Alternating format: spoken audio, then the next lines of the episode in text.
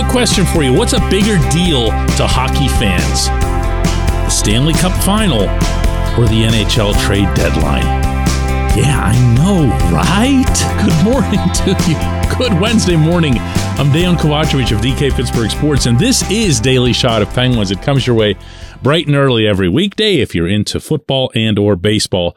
I also offer daily shots of Steelers and Pirates where you found this. I will talk about the Penguins GM situation, such as it is, in the second segment. There's really nothing new to say or to share, but I, I don't want to sound like I'm avoiding it for whatever reason. It's just, there's just nothing to say. The Boston people are doing a great job of keeping all of this under wraps.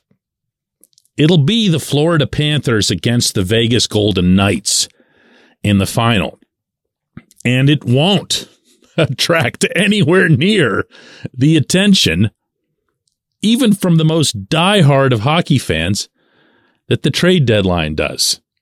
I'm not saying that because it's the Panthers and the Golden Knights. I'm not saying that because it's two teams that are based in the South. I'd say the same thing if it was Rangers versus Maple Leafs, because that's just how sports fans are. They're worried and focused on their own teams. I noticed that from my own numbers doing this very program. As soon as I bring up something that has uh, nothing to do with the Penguins, like this one kind of, I'll watch all of the numbers go down. And I don't really care. I'm not doing this for the numbers. Doing this because it's a fun thing to do. But I got to tell you, I think this could be a really, really good final. And I'm prepared on this morning to share with you a twofold prediction that I've got. No, no, no, three. Is it threefold or do you say three ply? what is it? Whatever it is. Three levels of predictions for these finals. Number one is that game one will go to Vegas and everyone's going to be like, Oh, see, here they go. This is it. The Panthers and their Cinderella, whatever slippers are turning into pumpkins or whatever the analogy is. And that's actually not going to be what happens. As anyone who's played hockey at any level can attest, there is no faking your way through practices and simulating games, never mind games in a Stanley Cup final. That long, long break that Florida will have had is going to hurt them in game one. Whereas the Golden Knights, even though they're getting a pretty decent break of their own, are going to end up still feeling that fire from the stars roaring back in that series and having to finish them off. That's that's not where Florida is going to be, and they won't have their legs, and they need their legs to move all that bulk around. Number two, it won't matter because the Panthers are going to take the Stanley Cup. The Panthers are going to win the cup for the first time. And they're going to do it, I dare say, in a convincing way. Because the other thing to which hockey people can attest when it comes to long breaks is that they're absolutely awesome for rest, recuperation, even rehabbing injuries. Some of these guys play through the most ridiculous things in a final. Uh, those of you who remember my reporting from Nashville in 2017 will recall that I actually went around the ice and with each person that I interviewed, I'd also ask, Hey, you know, was there anything wrong with you? And Ian Cole, in Ian Cole's case, it was his parents who told me, go ask Ian everything that's wrong with him. So I, I went and did that. And Ian's answer was I, don't remember exactly, but it was he had two broken ribs, something with his wrist. I don't recall exactly what it was. Patric Hornqvist, who only scored the winning goal just a few minutes earlier, told me that his hand was busted and that it had been busted since the second round against Washington. That's just what these guys do. If you give them a week and a half off, if you give them time to mend, remember that the Panthers most talented player, probably with apologies to Matthew Tkachuk, overall is Aleksander Barkov. And Barkov got hurt late in the Eastern Conference final, came back for the clincher, but he got hurt. And that's the kind of thing that's going to benefit Florida eventually, not necessarily right away. My third prediction is that we are going to see a hellacious race between Tkachuk and Sergei Bobrovsky for the Conn Smythe Trophy. Now, knowing what I know about hockey writers, they don't like Russians, especially the Canadian hockey writers. So Bobrovsky is likely going to have to record three or four shutouts to make anyone forget about all of the massive goals that Tkachuk has scored.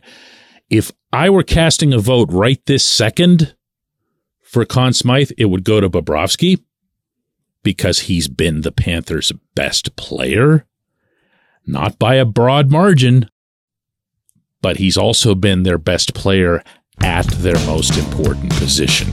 And when you're talking about a team that was technically the 17th seed entering the tournament and then making it this far, that's very much to Bob's credit. When we come back, J1Q, and yes, it'll be about the GM situation.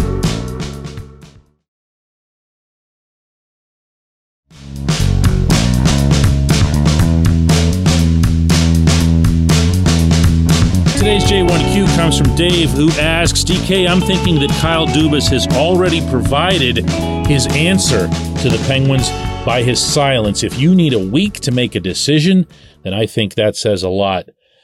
Dave, there's a lot of assumptions in your question, and I understand why. I'm not criticizing you for it because that's all anyone's got. As I touched on in the opening segment, the Boston people, meaning Fenway Sports Group, are doing a spectacular job of keeping this, all of this, under wraps. The truth is, the hard, cold, indisputable fact is, at this moment, we don't know anything other than what it is that we actually know. To my mind, the last thing of substance that anyone's reported came from Taylor Haase of our site last week when she found out that Dubas was meeting with Sidney Crosby up in Cranberry at the practice facility, staying there until very late at night. That was now eight days ago.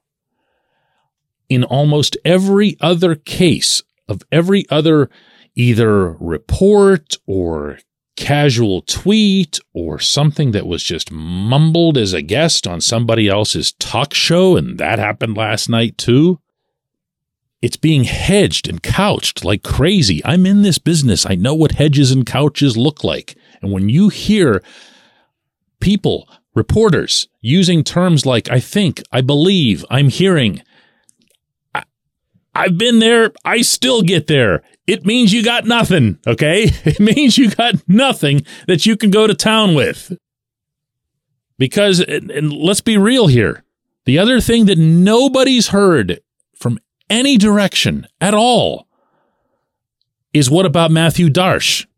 He's the Tampa Bay Lightning's assistant GM who is believed, thought to be the finalist along with Dubas, and he's either being really strung along and just willingly going along for the ride, which I don't know would be a, a terribly attractive thing to have on your resume, or he's already out and nobody knows about it, or he's the guy. We just don't know. So don't make the mistake of reacting to anything preemptively.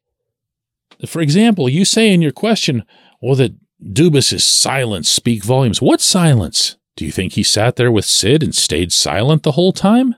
Do you think he's really not talking to people? Do you think he's really not communicating in some form or other with the Boston people? Look, this has to get done soon. As I've already said on the show this week, I think it's a terrible look for the Penguins if they just let this drag on endlessly if only because if and when he does say yes, I'm, I'm not going to be the only one wondering if this guy's heart is even in it. But hey, we'll see. Maybe it's today. Maybe it's today. I appreciate the question. I appreciate everyone listening to Daily Shot of Penguins, and we'll do another one of these tomorrow.